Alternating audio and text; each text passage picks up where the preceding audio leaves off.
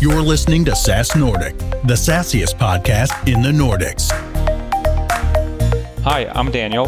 And I'm Thomas, and we are experienced SaaS professionals that are curious about how other successful SaaS companies go to market, scale, build winning teams, and great products. Join us on our journey as we speak to Nordic SaaS leaders trying to get hold of their secret sauce. And today's guest is Michael Heiberg, the CEO and founder at Ocean.io.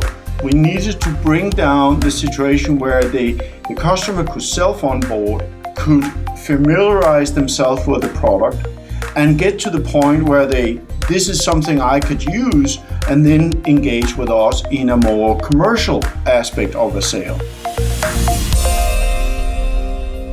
Welcome back to another episode of the SaaS Nordic podcast. And uh, well, Daniel, how are you today?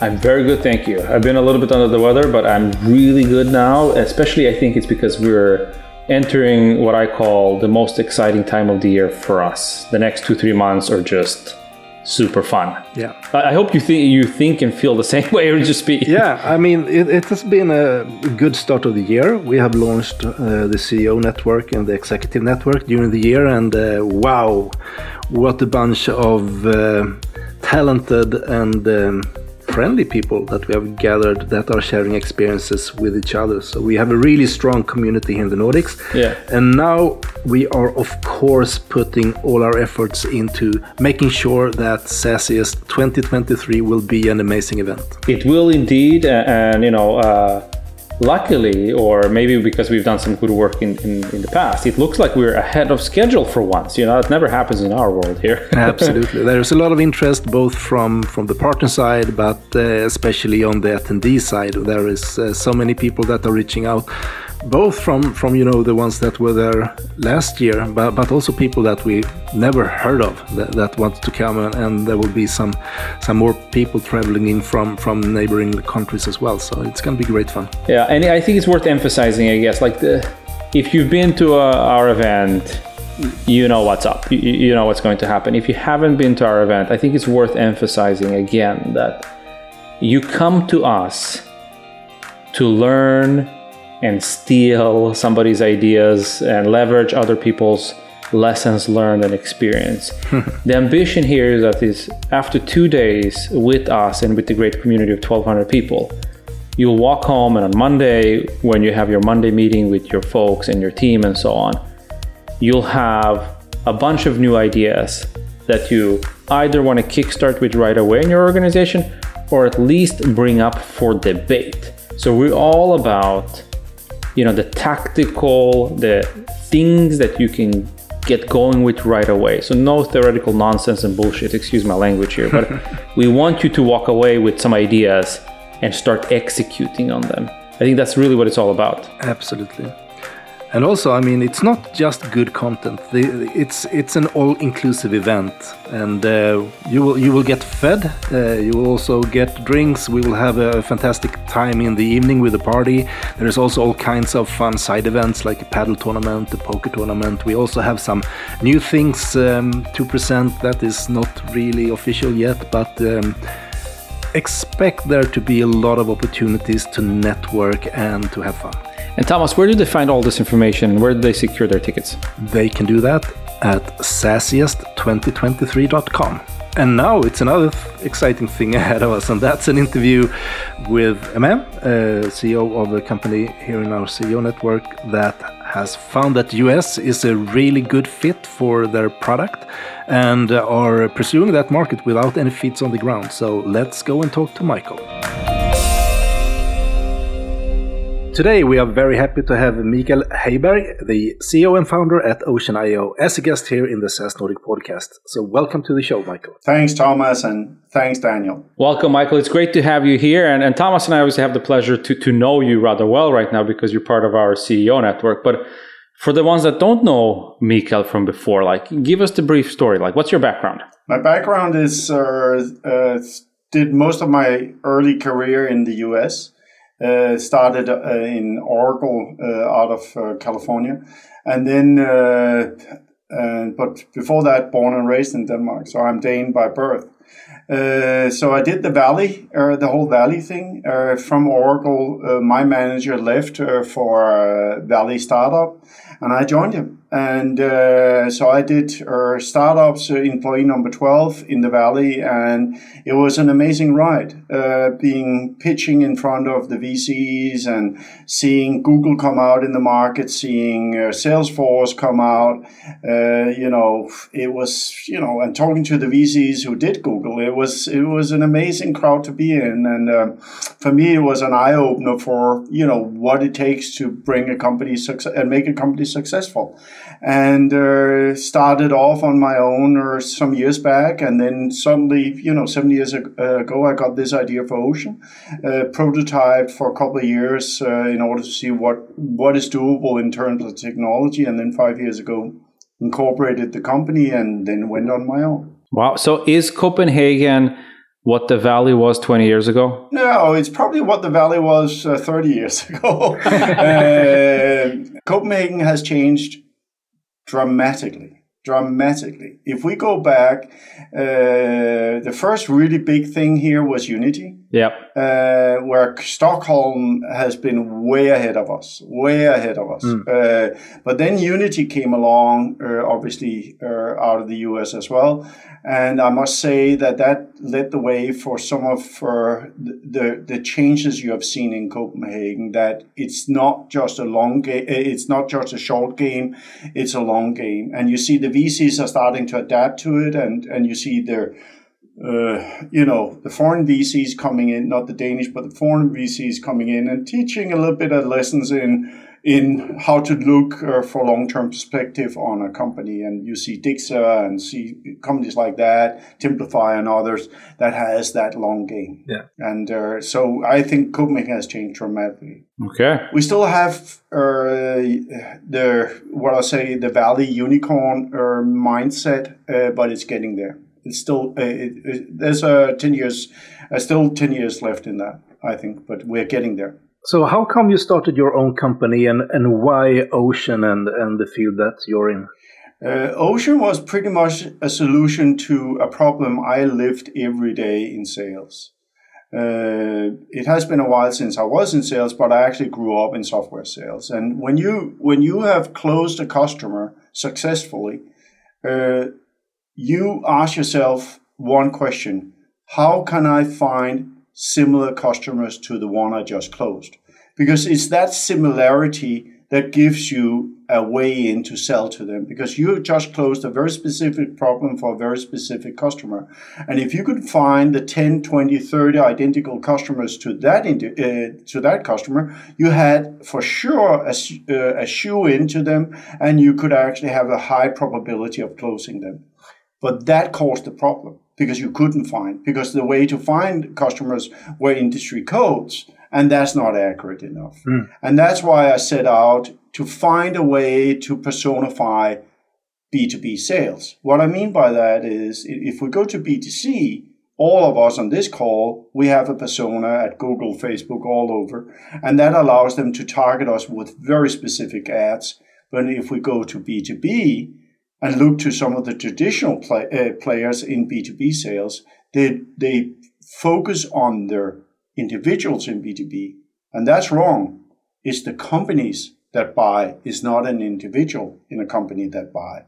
That means it's a company that represent a very specific problem set that allows the individual to go out and look for a solution for that problem set. So the issue here is that you need to personify the companies first and start with a look-alike personification of companies. And then you can look at the individuals within that those uh, lookalike uh, cluster.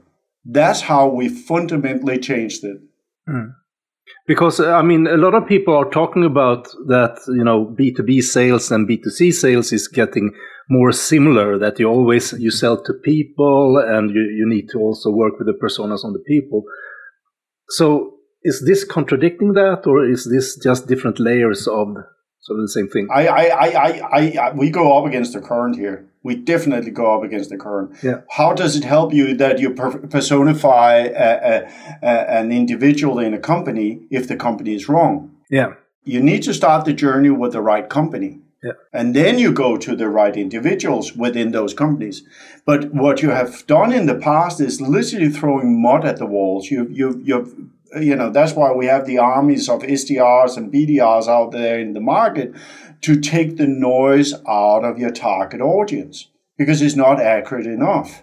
Mm. That's what we automate. We basically allow you to target in on your ideal customer profiles, and it's plural. That means you have multiple multi customer profile, ideal customer profiles, and then start to target them specifically. And then we can talk about the individuals within those. And that could be their head of marketing, that could be the head of procurement or whatever, Mm. but it's his context of sitting in a very specific company that allow you to get engaged in a conversation with that individual because you're trying to solve the problem he most likely have. It makes sense. So, what, what's your ideal customer profile then? Our ideal customer profile is uh, a, multi- a multitude of ICPs. Uh, it's uh, digital agencies, it's lead generation, and then we go into tech. The moment we have a sophisticated tech offering, uh, where they're looking for very specific, uh, let's say you're selling to OEMs because you're selling uh, a system that allows you to do on site uh, service of your equipment, then we help that customer finding very specific verticals within uh, original manufacturers because it needs to be of a certain capital intense value that it uh, allows for your system to, uh, to be in play. And that is what we help them with. We help them find very specific target audiences for very specific problems. All right. So, do you have any tool that helps you to find uh, ICPs? Um, should we guess one? Ocean, obviously. it's obviously Ocean. We use our own system uh, the whole way. It's good when you use your own uh, software, right? Because then you can you can get in the customer's seat uh, and and sort of when your salespeople are you know asking for certain uh, functions or complaining about the bug and so on, you you make sure to fix it, right? Yeah, we use it from the first engagement with the customer, resolving uh, that uh, persona. Uh, that means that company into how it fits into our uh, uh, lead scoring, and then in, and that de- determines how how quick and how diligent we engage with that company. And then it's the whole way through to once we are close to the customer, we automatically replicate that customer out into the market space. We just over the last two months, we just sold 10 uh, software companies who are in the supply chain management space because we sold one and then we replicated it. Wow. Just as an example. Interesting. Thank you so much for sharing that. And just to put things on perspective, so you know, uh, people listening to this uh, episode, they know who they have in front of them here. So, walk us through some numbers. Like, how, how big is your operation right now in terms of ARR? How fast are you guys growing? Let's start there. Uh, we're growing. Uh, let's start with how many we are. We are in uh, around 40, 42, 43, uh, and we're growing probably to 45 over the next couple of months, uh, but not more than that uh, right now. Uh, we are uh, hitting for. You know, we will not earn the 10 million mark this year. uh, we have a say in the network that once you get the 10 million AR, you'll get a badge. Uh, I don't think I will get the badge. Th- I've heard that rumor. We- can't uh, we can't confirm it. We can't deny it. But there is a rumor that there might be a 10 million euro badge. There's a rumor out there. Yeah, we will not be able to earn that badge this year, but we'll get close. Next year is definitely where we'll get there. Uh, and uh, you know, main markets: U.S. Uh, and then uh, U.K., uh, uh, Central Europe, like uh, DACH and uh, Nordics. Uh, but it's it's really all over the world. Right. And tell us a little bit like how have you been funding this exercise so far? Like, Uh, we we had uh, we started with uh, self funding and uh, in the early days, and then we had uh, uh, private uh, angels in, and then we started our first institutional investing investing in two years ago, and the total f- uh, the total raise is uh, close to 10 million euros so far uh, and with some depth from from their uh, from the Danish Rex Fund. right. It's always interesting also also to know for for us and the audience, you know, You can either be a founder, such as yourself, or, or many listeners here are hired guns. They came in to take after the founders. And that affects obviously the ownership structure. Like, you know, how big of a stake do you still have in this business? Uh, close to 60%. All right. That's a good spot to be in. Yeah, it's a good spot to be in, but it takes a lot of uh, manuring uh, because uh, we are what you call a deep tech. Uh, we build our entire AI and NLP ourselves, so we are deep tech. And traditional deep tech cost a lot of money, mm. and just data science or AI people, they cost a fortune to hire, and we have been able to maintain a relatively relatively low burn rate. Uh, but if you look to the VC uh, perspective of it, we have a relatively high burn rate because uh, we maintain our own tech stack and maintain our own development stack, and that costs quite a bit of money. Yeah. So when we talked about markets here before, you mentioned the US first, and we want to sort of uh, focus a little bit on that here because as we understand it, you are US is one of your most important markets, but you don't have a presence in the US. Am I right? That's correct. Yeah. Okay. So you sell from from from uh, from Copenhagen. So, but first, why did you start looking at the US market in the first place? Was was that always the the idea? Uh, it's. I think it's a combination of two or three things. First of all, I had quite a bit of experience in selling in in the U.S. I lived there. I know the culture quite well. Uh, I also know the, the, the pendulum frequency in the US. That means it goes from boss to to to to uh, to uh, growth very quickly. And when the whole thing started to contract last year, uh, we at the same time started to analyze our perfect ICP, mm. and we came across uh, quite a few American customers. And when we started to interview them, it was very obvious that they were all what I call second generation uh, data buyers. They they had data uh, lead, da- uh, lead data platforms like ZoomInfo or Apollo, all of them, and they actually replaced those with Ocean. And when we start to talk to them about why they did that, and that's because they could actually pinpoint exactly what they wanted from uh, where, where Ocean was different. We knew that, but they confirmed back to us. And so it became very obvious that uh, the US market gave us the most mature customers. Uh, and uh, we need the mature customer. That means mature data buyers because they really appreciate what we do because we do it fundamentally different to what they have seen before. And they appreciate that difference. Mm. And then obviously the, the, the challenge we had was that we didn't have unlimited marketing spent to break into the US market. Right. Uh, so it has to be done in a very tight fashion. And we, so what we did starting in, uh, in July, August last year was creating two, uh, two approaches. What, the first approach was that we wanted to engage with potential partners. Uh, that means we engaged in deals with partners that was plugged into the US market in very specific ICPs. But within those ICPs, they had a tremendous uh, follower following uh, within Twitter and so on. That means some of our uh, some of those we teamed up with had uh, Twitter followers to the tune of 70 to 100,000. Right.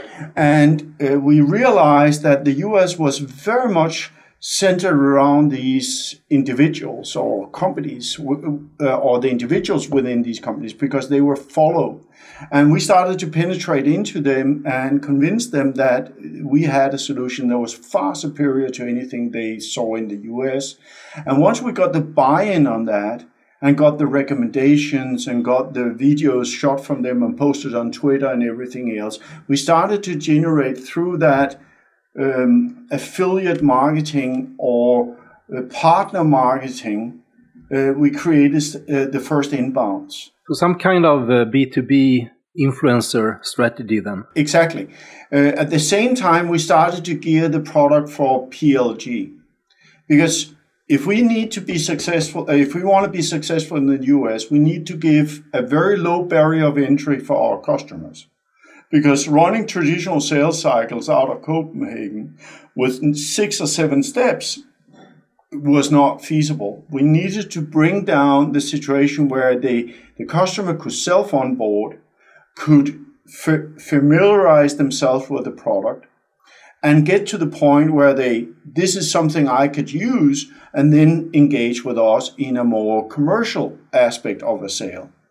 And uh, I think we are way into that now. Uh, we started the whole thing in December, bringing the first test out January was still a learning process, but I see February is we are, you know, what's happening in, in February is amazing. I have AEs that has six to eight meetings a day with new prospects, and it's, and it's too many, but it is all with prospects that has tested, self onboarded, and really eager to proceed. Right. And we're not there yet, but we're getting there. That we can and now we're starting to throw more marketing dollars into it. We're still on a low, relatively low budget in terms of what we do in new AR on a monthly basis, but we are starting to put serious advertising money into to LinkedIn, for instance, because we now have the stories, we have the following, we have the PLG, we can invite them into a free test, and so on and so forth. Yeah. So it's now starting to come together. I was just wondering, how did you find these B2B influencers? How, how did you identify them? Talk to everyone who uh, who who, uh, who, wanted to talk to us to hear who they got influenced by. Talk to uh, started to go in on Twitter. Okay. Especially Twitter is really important in this, uh, uh, and we underestimate it in Europe and the US is big is really big. And understanding uh, these followers and understanding how they influence the market and everything else, that was big for us. But the net result is that we, from very little, uh, you have to understand we grow very rapidly. So in a growing stack of 10, you know, 15, around 15% new AR growth per month, we at the same time grew the US part of that AR, new AR, from 5% to 40% within the last four months. Yeah. So that is, it's, it's, it's been quite successful. Fundraising can be exhausting. With Float, funding for SaaS businesses has never been easier. All digital funding platform. Apply in just a few clicks 100% customizable growth loans to fit your needs. No dilution, no personal or equity guarantees. Fuel your growth by accessing a credit line of up to 70% of your ARR within days. And the best of all, you get a fixed interest rate from Float. Visit gofloat.io and get funded. One thing I'm thinking about listening to you, Michael, here is that a lot of companies they try US and I don't want to say that you guys also did an experiment, but that you try it out a little bit to start to see the results and so on, and, and then you commit to it more. like, what is the evidence that you need from your perspective to sort of say fully commit to it? Because it's a zero sum game. At some point, you're going to have to sacrifice some other things to do more US things, so to say when is that tipping point? What are like what do you need to get to see? It's data driven. Uh, when we can see an average sales cycle uh, on a US account being 10 days uh, with an ARR of 10,000, 12,000 in, in, in, in uh, uh, from the US, and it, the same data points in Germany is twice as mo- uh, twice as long and half as as big.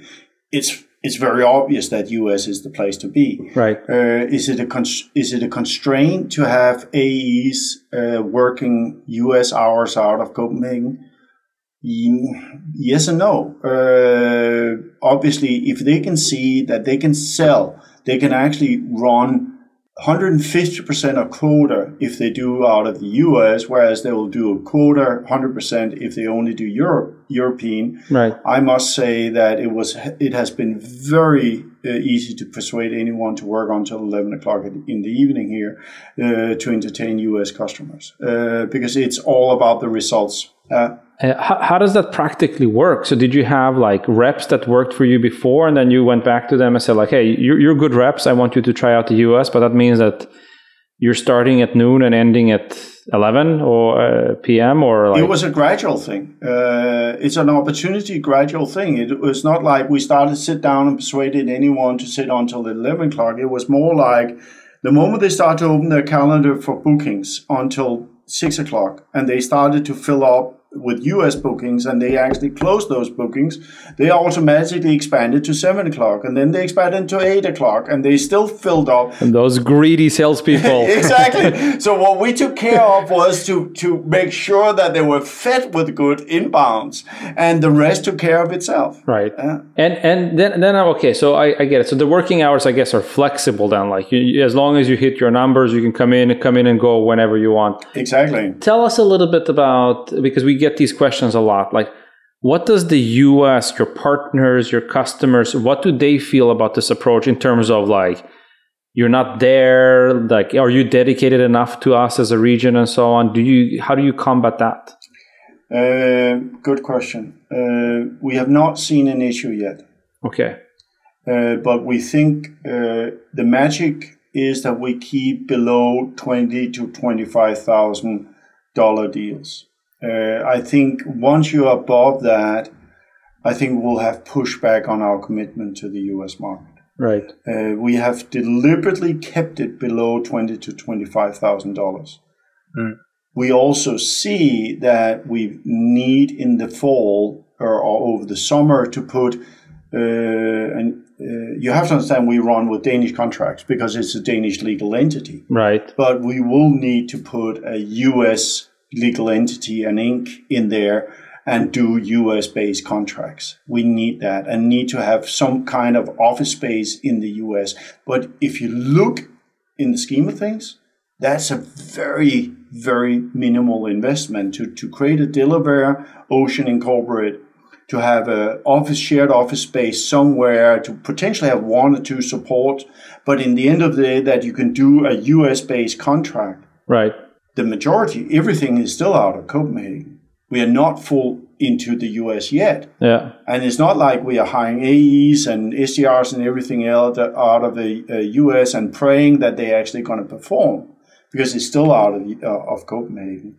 So from a risk reward standpoint, our risk has been very little exposure. So, so what does that mean? Because that also brings me then to another uh, question we get a lot. So, am I understanding this right that you don't actually have US specific SLAs. Like the, the, the, contracts and the SLAs or uh, to make it very concrete.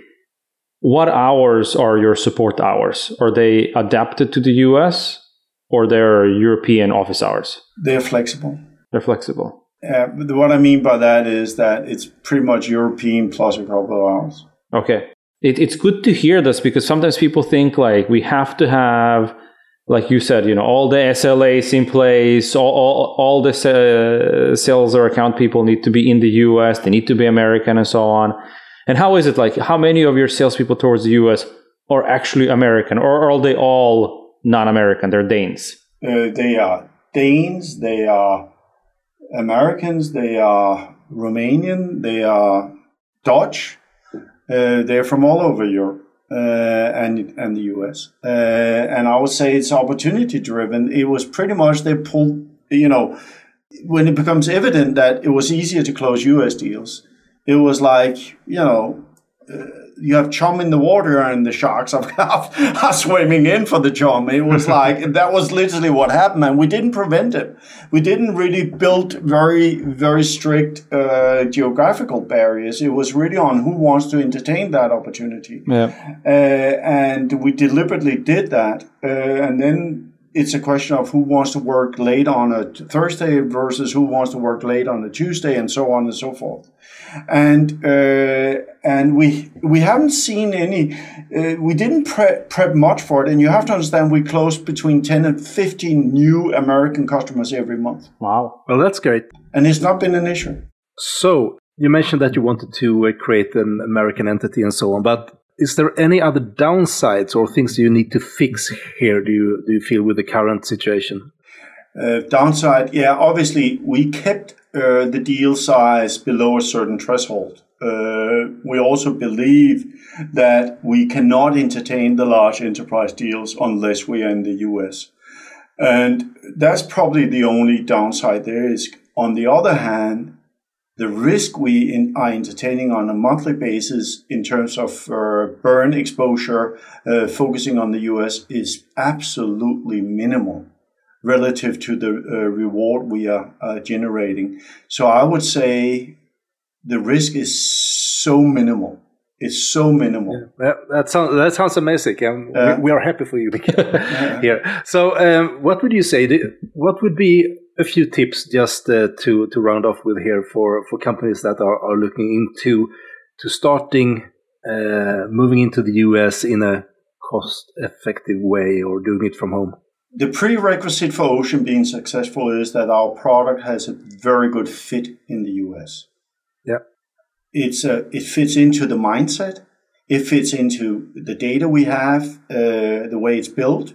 Uh, that means it's built uh, with a US mindset in the first uh, aspect. If you have that kind of product that will have a good fit in the US, I would say move and move fast now. Don't spend money on it, but really think through carefully how you can uh, address and how you can attract that customer base you, you want to go after in the US and then really do it because the US market, the US economy is swinging back full force.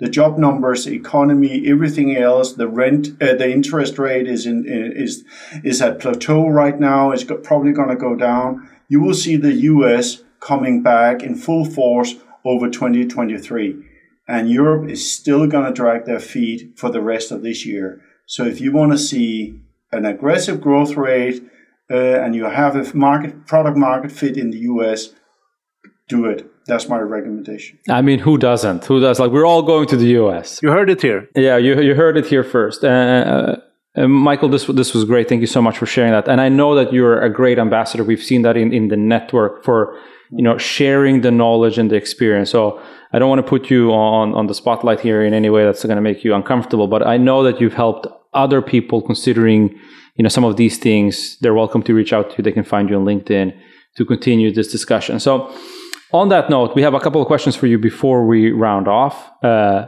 number one what are you looking for right now to further accelerate your journey? We are not looking for more money right now. Uh, we are do- having a very healthy business.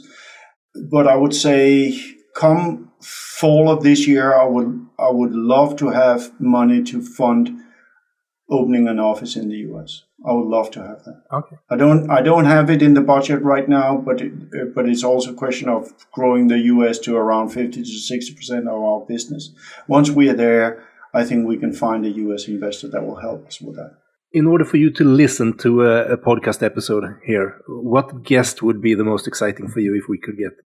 I think the Unity journey has been really interesting. Yeah. Um, uh, and I think uh, uh, the guys at, uh, I think is Younium um, in Stockholm. Yeah. Uh, is having, they, they are now opening up in the US. Uh, and I would say they probably have a different perspective to what I just said. Mm. Um, they're bringing out a, a customer success, you know, what is it called, or subscription administration system. And I think uh, the CEO there might actually have some really interesting perspective. Yeah, he's moved over, so we're definitely going to have him on the show. I would say I can't recall his. Yeah, he moved over there. Yeah. Uh, I don't know him, uh, but uh, I would love to hear his story. Yeah, definitely. We are we are working on it actually. Yeah, I would love to hear his story. And Nicholas, if you're listening to this, you know it's in your inbox and it's actually booked in the calendar. So there will be an episode with Nicholas from Younium upcoming soon. Yeah, and there will at least be one listener. So yeah. okay, Michael, was really great seeing you. Thank you for being with us, and and see you around. Okay, take care. Take care now. Bye. So, Daniel, what are your takeaways from the episode today? Honestly, like I don't know really where my head is at. Uh, I really like Michael's approach here, and we've heard it from other Danish companies as well that you can take on the US at least to a certain extent with local talent sitting in, obviously in this case, in, in Copenhagen. There is a way to do that. Uh, at the same time, we hear stories from other CEOs that US is you know a, a pay to play market. You have to commit to it properly. You have to be there locally, otherwise it's not going to work out. It's not going to fly. Don't do any shitty experiments and so on. so I'm starting to land in that there's no one size fits all. And I think what Michael said was that what was really interesting and maybe will help you understand if you should do it from your home turf in the Nordics or if you have to commit properly there. It's maybe related to the maturity level of your product and the maturity level of how well that product matches the Amer- American way of doing business, the culture, the way they run the operations, whatever problems you solve.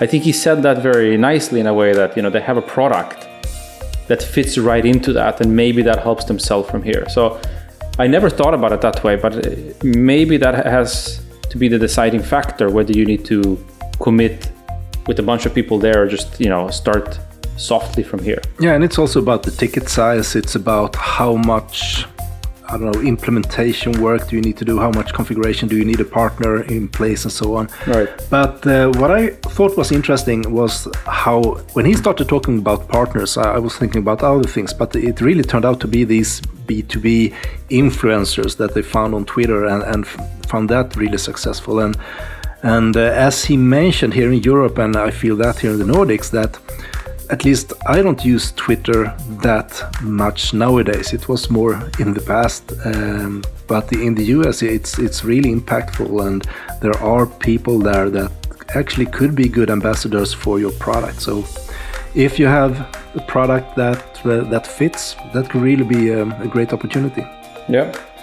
No, indeed. I mean, there's so many creative ways of, of approaching a market, and I, I think that that's that's just a, one really good way. And I think we'll see more of that. You know, that you know the, the influencer phenomena also entering the B2B world. I, I think whether you like it or not, it's here to stay. Yeah, and we are also here to stay. I, I hope so. we are coming to you once or twice a week. We are trying to, to make the show twice a week now. And uh, we have a pretty busy schedule with new interviews coming up. So uh, it looks promising. It looks promising. And we so much uh, appreciate that you are with us here listening. And um, well, with that said, hope to see you soon somewhere. We are planning some meetups also.